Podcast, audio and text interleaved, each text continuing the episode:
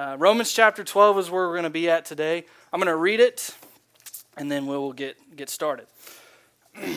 we're going to start in verse, verse 9. Let love be genuine, abhor what is evil, hold fast to what is good.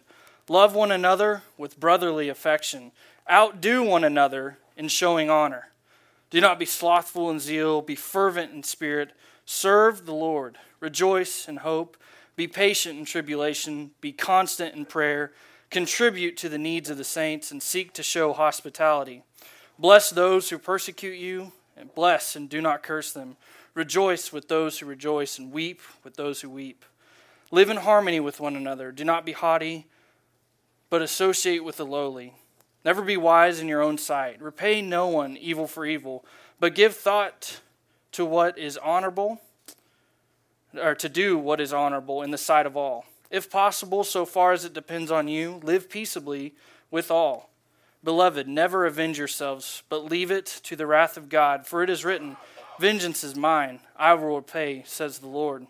To the contrary, if your enemy is hungry, feed him. If he is thirsty, give him something to drink. For by doing so, you will heap burning coals on his head. Do not be overcome by evil, but overcome evil with good. Father God, I, I come before you this morning to, God, ask for your help as we um, search through this, this, this uh, large text, God, with lots of, of good truth. God, your truth. God, we need your help. We need uh, um, just your spirit to, to open up the eyes of our hearts to, for understanding from your word. God, help me to speak with clarity and help this congregation to, uh, um, to receive your word with with, uh, with zeal and vigor to, um, to not just hear, but to do. God, we ask for all that to be done this morning. And God, most importantly, God, we ask that you would be glorified um, this morning in us. We ask this in the name of your Son, Jesus. Amen. Amen. You may be seated. This sermon today is really part two of, of, a, of a two part sermon series that I realize that won't make sense to many of you. So if you'd like, um, you can go on our church website and find part one. Uh, it's it's online. You can give that a listen to catch you up, kind of to where we're at. But I'll, I'll fill you in just a little bit. So here we are in in Romans chapter 12. In Romans chapter 12 is where Paul begins to describe what the Christian life is like, what it looks like to to act and think and behave like a Christian. And it's really the small piece of this huge book that we call Romans. Um, the book is Romans, as you may well know is Paul writing to the community of, of Christians in Rome, and we call that the Church of Rome. And in Rome, there's at this particular time, as Paul is writing towards the, the end of his, his ministry, um, there were two different groups of Christians in, in in, uh, in Rome. You had the, the Gentile Christians, who were one group who were um, Romans or, or other, other types of Gentiles that were not Jews that had come to, to hear about this, this, this man Jesus, this, this uh, the Savior Jesus and they trusted in him and then they started to follow him and, and, left behind their old life and became followers of Jesus. And then the other side, you have the Jewish Christians who were uh, people that were Jewish by birth, that they were a part of the Jewish faith, they would adhere to Jewish law, and then they, they also saw and heard and uh, a testimony of this, this, this guy Jesus, and they decided they were going to follow as well. And so they, be, they became Christians. They trusted in, in this, this man Jesus. And and they were uh, they were so captivated by him. And then so as as it is with two different types of people, they fought. They didn't get along. Uh, over and over again, the, the Gentile Christians and the and the Jewish Christians would bicker. Each one, each group was convinced that the way they chose to worship or the way they chose to hold what was important or what wasn't important was right. I mean, it's it's typical when people are different. Some most of the time they argue. And so, what Paul's mission here with the, with the book of Romans is really to unify these two groups of people. It's to bring them together under this commonness that they share because they're all under Christ. And so, the book of Romans is really the gospel expanded more so than any other book. He takes this one idea, the gospel, and spreads it out into four different areas and he, and, and, he, and he explains this so that the Gentile Christians and the, and the Jewish Christians in Rome will be unified. And these four sections are, are really simple. They, they kind of all flow together and they all have to do with, with excuse me, the gospel. And so the first part is, uh, is how God's righteousness is revealed in the gospel, how the gospel of Jesus, um, who calls sinners to follow him, is the power of God and is the salvation for those who hear. It's, it's this gospel that, um, that says, because of our sin, we are no longer able to have a relationship with this holy, righteous God, but Christ's substitutionary death by his death, we can be justified, not by works of the law, not by our good deeds, but by faith. And then Paul moves into the second part, which is how the gospel creates a new humanity. How in Adam we're all broken and, and we're descendants of, of, of sinners, and we ourselves are sinners. We have fallen short of the glory of God. But in Christ we are made new, with a new life, with a new heart. And it's how choosing to follow Jesus is to leave behind the old humanity and to accept the new humanity, this new nature.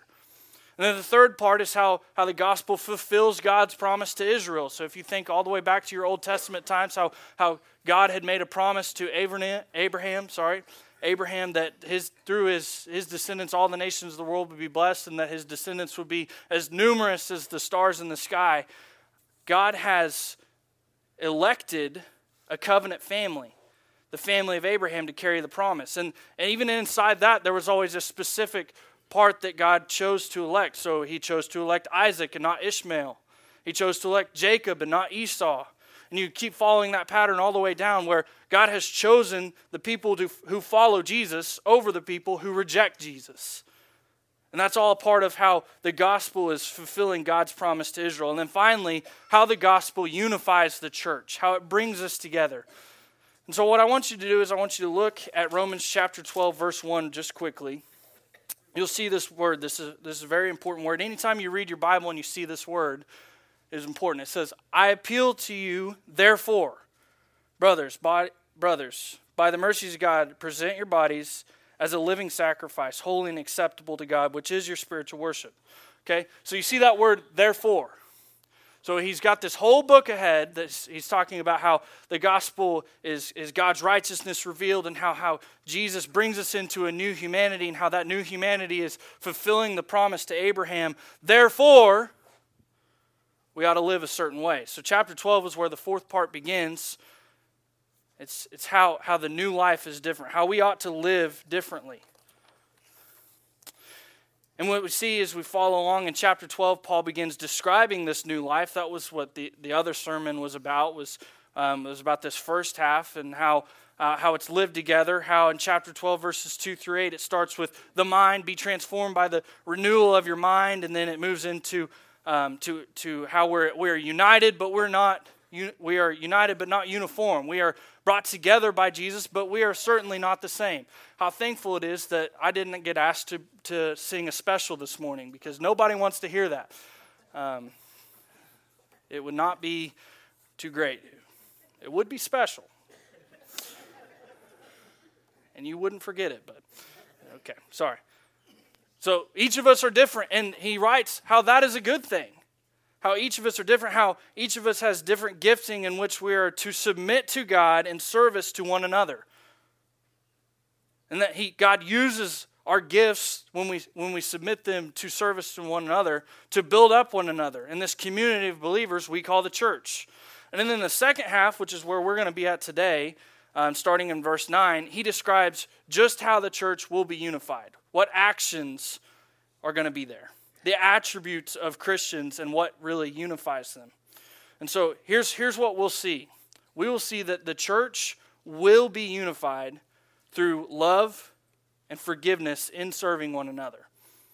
And so here in, in Romans chapter 12, Paul's going to give 25 actions, 25 behaviors, uh, 25 virtues, if you will, that make up the character and behavior of a true born again Christian.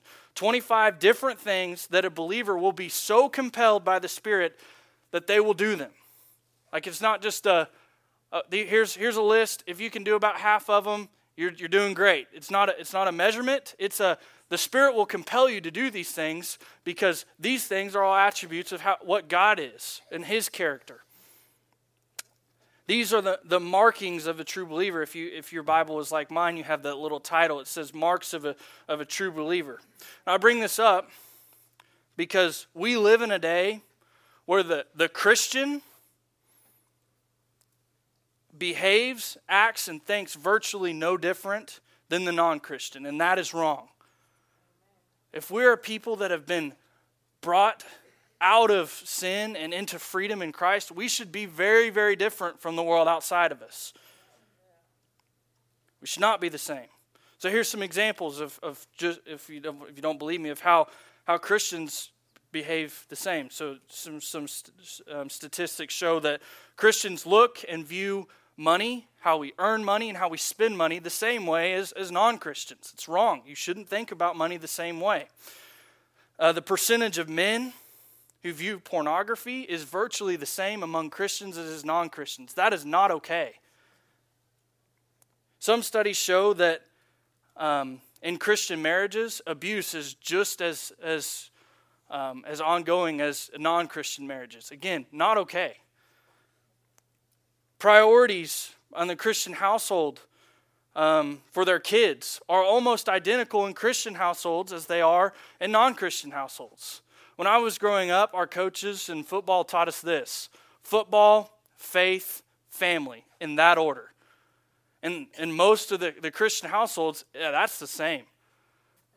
Now, in my house, it was a little different. I had great parents. I was really blessed. It was not football, faith, family. It was faith, family, football and they would do lots of things to prove that. I was not allowed to play sports on Sundays. My priority was not not to, to sports.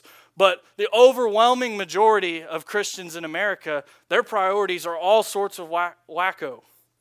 It should not be that way. And so, for the sake of time, um, and, and really to prevent an overload of information for you, Paul lists 25. We're going to talk about the first five, the five actions that that are the marks of a true believer. So, if you will, look at Romans chapter 12, verse 9. It says this Let love be genuine, abhor what is evil, hold fast to what is good. So, there's three right there. We'll talk about the first one. Let love be genuine. So, let, let me just be blunt and, and, and just, just be honest with you this morning. You have not read your New Testament very much if this is the first time you've heard that you should love other people over and over and over again. That is the call of the New Testament to love others over and over again. MacArthur, John MacArthur calls it the supreme New Testament virtue. Okay, don't believe me? Here's a few examples. Uh, Matthew chapter 22. Matthew chapter 22, verse 35. Sorry, I cannot flip very well this morning. Verse 35 says this And one of them, a lawyer, asked him a question to test him Teacher, which is the greatest commandment in the law? And he said to him, You shall love the Lord your God with all your heart, with all your soul, and with all your mind. And this is the greatest and first commandment. And the second is like it You shall love your neighbor as yourself. On these two commandments depend all the law and the prophets. So, what is the greatest commandment? To love. To love God and to love others. See, right there, the most important virtue you can do with your life is to love God and to love others. Flip over to John chapter 13. Here's another commandment of, of where Jesus commands to love. John chapter 13, verse 34, it says, A new commandment I give to you, that you love one another, just as I have loved you. You also are to love one another. Love one another as I have loved you. You love one another. Three times in one verse. By this, all people will know that you are my disciples, if you have love for one another. So not only are we to love, but we are commanded to love by the highest authority in heaven and on earth. And by our love, what? They will know you're my disciples. By our love for other people, the world will look out and say, they, they belong to, to Jesus. And so, if you are a Christian, you are going to love because if you do not love, you do not know God because God is love. That's in 1 John chapter 4. I could go on and on and on, but I think you're, you're kind of getting the point. We ought to love one another. Now, what, what does that mean? We, we know we should love each other. Jesus said it. Uh, John repeated it. Paul repeated it over and over again. Uh, what is what is love? Love is a challenging word to define because in English, it's it's a word that can mean a lot of things. Uh, it can involve personal attraction. It can involve um, it can involve platonic admiration. It can define brotherly loyalty. It can describe benevolent concern, worshipful adoration, family obligation. Uh, people around the world love all sorts of things, um, and the, they use that word for all sorts of different meanings. You can love your spouse, but you can also love crossword puzzles. You can love pancakes, but you can also love classic cars. And the way in which you love those are very, very different. You should not love classic cars the same way you love your spouse. English is confusing.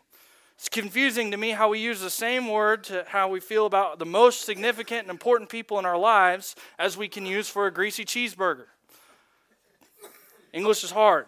So here, here's a poem that I found that really describes how hard English is. It says, We'll begin with the box. The plural is boxes, but the plural of ox should be oxen, not oxes. One fowl is a goose, but two are called geese. Yet the plural of moose should never be meese. You may find a lone mouse or a nest full of mice, yet the plural of house is houses and not heis. If the plural of man is always called men, then why shouldn't the plural of pan be called pen? The cow in plural may be cows or kine, but the plural of vow is vows, not vine. I speak of my foot and I show you my feet. But I give you a boot. Would a pair be a beet? If the singular of this and the plural is these, why shouldn't the plural of kiss be named keys? Then one may then one then one may be that and three may be those, yet the plural of hat would never be hose. We speak of a brother and also of brethren, but though we say mother, we never say metherin uh, the poem obviously continues, but the point, you get the point. English is difficult. Thankfully, your Bible was not originally written in English.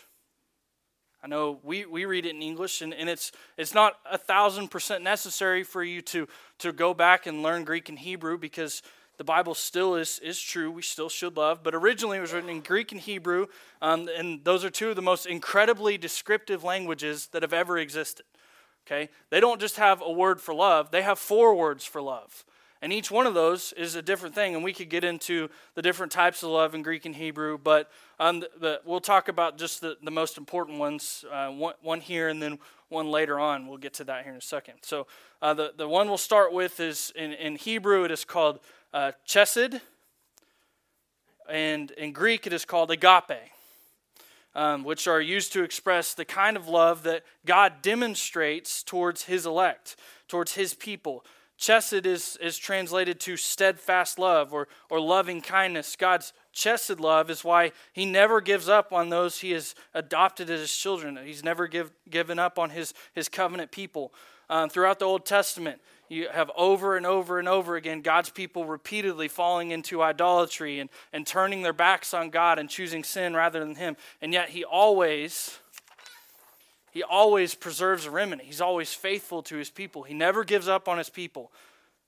Um, the reason why is His, his chesed love. And so in the New Testament, you have this, uh, this Greek, which is agape, which is the equivalent of, of chesed, chesed Agape love is the goodwill and benevolence of God shown in, in self sacrifice. It's an unconditional commitment to, to a loved one.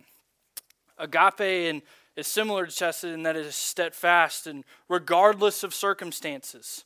Agape love is the kind of love we are to have for God and fulfillment of the greatest commandment. We talked about that earlier. Jesus himself wants to instill in us agape. He wants his followers to serve serve others through the power of the Holy Spirit through agape. And so, in the most basic sense, what we're talking about here, uh, love, let love be genuine, is love is the emotion felt and the actions performed by someone who is concerned for the well being of another person. love involves affection, excuse me, compassion, care, self sacrifice. And so we are to love like Jesus loves, agape. And we are to not only love like, like Jesus loves, but we are to let that love be genuine. I like what the, uh, the Christian Standard Bible says, says in this verse. It, it, it says, Let love be without hypocrisy. And so, um, so in ver- chapter 12, verse 9, it says, Let love be without hypocrisy. It says, You are concerned with the well being, affectionate, compassion, compassion filled, caring, self sacrificing love, and it should be legitimate should be genuine. Your love for others is to be shown purely, it is to be shown without self centeredness, it's to be shown in humility, and it's not to be motivated by selfishness. We don't love people so that I can get something else out of it. That's not what it's about. It's to be genuine. It's to be without hypocrisy, not hiding with wrong intentions behind a mask of friendliness. A true Christian will be compelled to love and to love genuinely because they first have been loved genuinely and immeasurably by God. He did that first to us, we ought to do it to others. So we need to let love be genuine. The next virtue uh, of five that we'll talk about, number two, is to abhor what is evil. so back to Romans chapter 12, verse 9. Let love be genuine, abhor what is evil, hold fast to what is good. And so to abhor what is evil is really the flip side is to of let love be genuine. In order to love really well, we must abhor what is evil. That word abhor means to regard with disgust and hatred. It's to wage war internally on evil and regard it for what it is. It's filth. Sin is filth. and really, hatred of evil, abhorring what is evil, is a part of, of love. Now, I understand it sounds, sounds confusing that, that a part of love is, is hatred, um, but maybe this will help you make sense of it. In order for a mother and a father to really love their child, they can't just be passively okay with child trafficking. I, I'm serious. Like, uh, a mom and a dad have their, have their, their little one in, in the house, and somebody comes banging on the door and they're trying to kick it down, it's a child trafficker, they can't just be like, well, I mean, it's their their their business. They're just trying to, to make a living. They just cannot be okay with it. Otherwise, they don't really love their kid. They're going to do everything they can to protect their child if there's a child trafficker outside. It, it cannot be indifference. Indifference gets the child hurt extremely. For parents to really display love for their child, they must do everything within their power to stop child traffickers from taking their children. It's just an example, okay? They, they got to pull out all the stops. Loving children's, children means saying no to the things that will hurt them. To really love means you will hate the things that, that hurt others. If we, if we happen to live in a world where people didn't get hurt, you wouldn't have to hate. Okay? You wouldn't have to ha- hate things that hurt people but we do. We live in a, in a broken and sinful world. It's, it's a result of the, the fall of man. All the way back in, in Genesis, when Adam and Eve chose to reject God, the world had catastrophic consequences. And we live in a broken world where things hurt people. And because, because there's brokenness, it is necessary for us to hate evil.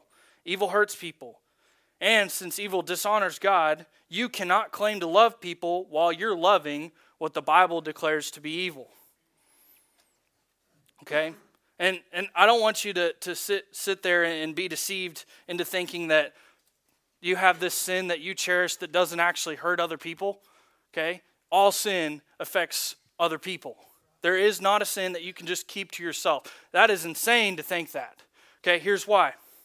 You were made to display the worth of Christ to others, to magnify his glory and his excellence. That is what is good for other people. That's loving other people. That's That's what it means to love other people well. If you do anything that diminishes your own view of Christ or how you display Christ to the rest of the world, you sin against not just yourself, but against others. You rob them of what God made you to be. There is no victimless sin. So hate sin, hate it, abhor what is evil. Okay, the third one Romans chapter 12, verse 9. Let love be genuine, abhor what is evil, hold fast to what is good. Um, let me just give you a helpful, helpful um, truth and into understanding what uh, what it means to hold fast to what is good. There, in order for you to hold fast to what is good, you have to admit to yourself that objectively there is good outside of yourself. You don't get to determine what good is. And also, objectively, there's evil outside yourself. So, if you read very carefully between the lines, and you reread Romans chapter 12, verse 9, um, you'll notice that you will not see, let love be genuine, abhor what you think is evil, and hold fast to what I say is good for me. It doesn't say that. It says, let love be genuine, abhor what is evil, hold fast to what is good. Evil is not defined by what I hate or by what uh, does me the most hurt. In the same way, good is not defined by what I already hold fast to. Good is not defined by, by what makes me feel good or what makes me feel best. Good things may not always make us feel good. Exercise does not always make me feel good. Okay? Sometimes it hurts. That doesn't make it bad, doesn't make it evil. Um, you know what does make me feel good? Soda, pizza, and ice cream. That does not make those things good for me. Okay?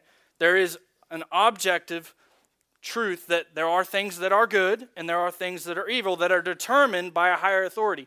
I don't get to determine what's good and evil. Good and evil don't change, we change. Our hearts, we can cling to things because we desire them. Our hearts can reject things because we don't want them. Paul says, here's good, here's evil. Now, now submit to that and abhor what is evil and hold on to or cling dearly to what is good. So, if we're to hold fast to what is good, how do we know what is good? Since we don't get to determine what is good, how, how do I know good if I see it?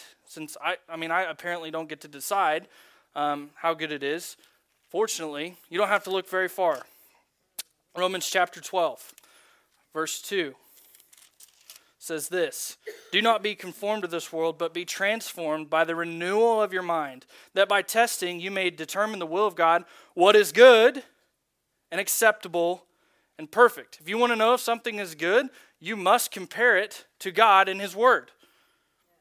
You need to delight heavily in His Word and know it in order to know what is good. Then you'll begin to see that He is good, and you will hold fast to God if you are holding fast to good. Hold fast means to, to cherish, to, to cling dearly, to, to hang on for dear life. Um, I told you I, I grew up here in this church, but I also grew up going to the lake a lot. And, oh, and we had a boat, and we, we would ski, and we'd tube, and we wakeboard, and all that. And one of the games that we eventually invented was um, to see if my dad could throw us off of the tube. And uh, he was very good at it. And there was one particular instance where, where we had our cousins there with us and um, the, the, the overstreets there. And my cousin Seth, he's, he's kind of a bigger guy. He's pretty stout and, and really strong. And uh, he was one of those guys that wasn't going to let go of that tube if it killed him. Okay? He took this game very seriously. And so we all around the lake, my dad would swing the boat around and the tube would go flying. And eventually one one particular time it got flipped upside down and he still would not let go.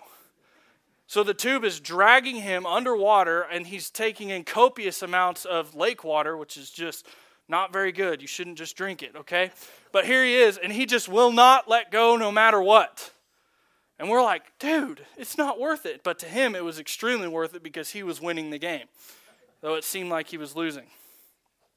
Okay? That's what I picture when I think of holding fast to what is good. That even when you're dragged down, even what while the devil throw, will throw everything that he has at you, you hang on to what is good. You hang on for dear life and you never, ever, ever let go. Hold fast to what is good. Four, love one another with brotherly affection. So that we're actually moving out of verse 9 and into verse 10 here. Um, so it took us that long to get through one verse. Woo! love one another with brotherly affection. Outdo one another in showing honor. Now I know the tendency right here, so, so we see uh, it says love one another. We already talked about love, so let's just skip it, right? No. Um, Paul's talking about he is talking about love, but I don't think he's talking about the same kind of love. Um, we do need to love, but remember how I said English can be tricky? Here, Paul uses a different word for love than agape. That's what we talked about before. He, uh, he's not just saying love again. He's saying, well, he is saying love, but he's saying love in a very different way. Here's the type. Uh, here, the type of love in, in the Greek is is storge. Um, and it's used to describe a familial bond or a special kind of attachment. Um, the, uh, the love a, a tight knit family shares, that no matter what, what differences they have or what. Um, or, or, or, or whatever, they will always be strong, they will always be together, and they will patiently endure everything together. To be, to be more specific, it's, it's, it's actually not even uh, just storge, but it's philostorgos, um, which is tender affection, especially towards precious family members. So it says, Love one another with brotherly affection, to love one another with tender affection, especially like the love you give to precious family members. That word affection is really the, the, the, key word to understand in this text. To understand what it means to love one another with brotherly affection, you have to understand affection. Affection is actually a feeling.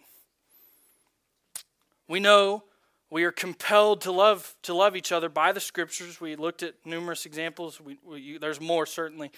The, the command is uh, for how we relate to each other in the body of Christ. It's not merely that we, we do good things to, to other people, that we return good for evil, or that we pray for those that treat us badly, or that we uh, do unto others what, what we want them to do to us. But this is more of a command to, to love and to feel Paul adds another piece to feel an affection, a tender affection for each other. Uh, church brothers and sisters, we ought to feel inward affection towards one another, not just do nice things for each other, not just treat each other good, but we're to feel. John Piper, I, I listen to him a lot. He, he says it best. It says that word affection is, is like intestines or inner organs. You, it's, it's a gut instinct. The idea is uh, I long for you. I love you, not just with the act of willpower, but with a deep tenderness. I miss you. I'm homesick for you. I feel. I'm bothered by your absence. I'm joyed to be with you. I know you and you know me. It's a family bond.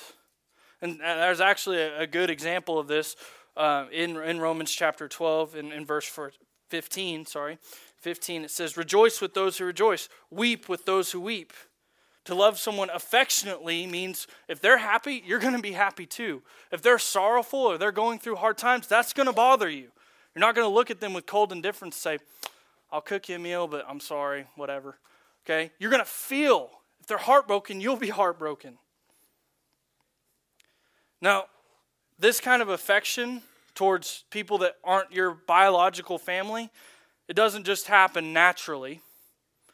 A family bond doesn't just, just happen for no reason with someone that you're not related to by birth. This, this we're, we're talking about as a supernatural thing. This family is a family united by the greatest act of love imaginable. We, in this room, are broken people who can be adopted into a family we don't belong and given a title and given an inheritance, brought into to a family, the family of God. So flip over to Galatians. There's a great, great text here that kind of describes this, this adoption process. Maybe. Galatians chapter 4, starting verse 3 says this In the same way, we also, when we were children, were enslaved to the elementary principles of this world. But when the fullness of time had come, God sent forth his Son, born of a woman, born under the law, to redeem those who were under the law, so that we might receive adoptions as sons. And because you are sons, God has sent the Spirit of his, his Son into our hearts, crying, Abba, Father. So you are no longer a slave, but a son, and if a son, then an heir through God. Born again believers, we're told that when we, when we trust in Jesus, when we place our faith in Him and, and, and turn away from our sins, we are at that moment born into God's kingdom. and his children become heirs with him for, for eternity. We're, we're a part of this is really what unifies us is Christ's sacrifice on our behalf and our adoption as, as sons and daughters, united by Jesus. Um, though we may not be relatives by birth, we are related by blood. Jesus' blood that covers our sins and unites us as God's children. Number five, last one. Outdo one another. Outdo another in showing honor. this is a, a command not only to, to show honor, I think, uh, and, honor in terms of dignity and respect, and to go above and beyond the point that is necessary to, to lift others up. Um, it's not, not only show honor, but uh, I think it's a little different um, because we're to outdo one another. And so I don't think this is um, a command where you, you cling on to this one and then forget about the others. So remember the others we talked about, they all go together. Um, because I do think it's possible for you to honor a person that you have no affection for. Paul doesn't want you to choose between, well, do I show affection or do I honor? Because I honestly, some of these people I can't stand, and I, I, it's one or the other. Come on. Paul doesn't leave room for that. Okay? Um, do both. They are different. Honoring someone is treating them with your deeds and with your words as worthy of your service. They may not be worthy of it, but you do it anyways. Some honoring means treating people better than what they really deserve to be treated. They may be knuckleheads or rude or disagreeable, but you regard them as worthy of honor. Why? Because has God not already treated you the same way? I mean, I'm a sinner. Make no mistake, I am not perfect. Um, who no amounts of, of good deeds or standing up here and preaching or, or, or whatever can justify me in the eyes of God, yet God looks down at me um, because, because I've trusted in Jesus and says, justified. I belong to Him. He says, I love you. And because God has already done that in me, I am compelled to do that in others. You count them worthy the way God counts you righteous. This doesn't mean you, you overlook their faults, but you act and you speak to honor them. So, what does it look like to, to outdo one another? Is this some sort of system? Are we in a contest where Pastor Jason's up here and Logan's down here and outdoing one another. But if I outdo Pastor Jason, then I'm number one and I get to preach all the time. Um, I wish. No, it's not a contest. I, I grew up with a, with a brother and sister, sisters over there. We, we are very familiar with what it's like to try to outdo one another, but here's a very specific type of outdoing one another. It's outdoing one another and showing honor. I don't think Paul's advocating a system where you're, you're constantly trying to, to gain something, whether that be to, to look more spiritual or to, to be looked up upon. Actually, I think it's, it's literally the opposite. I think outdoing one another means you prefer to show honor uh, to others more than you prefer to be honored by others. It's seeking to make others look good more than you seek to make yourself look good. You don't spend countless hours attempting to uh, make yourself praised or elevated to this special place. It's giving effort to make others look good and look spectacular and elevating them to a special place. That's what Paul is calling us to. Now, I'll begin to close with this. It is dangerous for you to, to look at, at this long list, there's 25 things, and to create a, a little check mark and then say, as long as I'm doing these, God is pleased with me.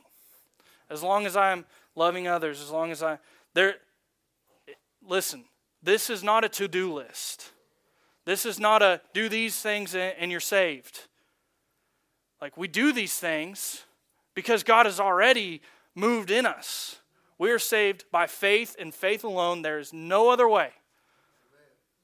That's it.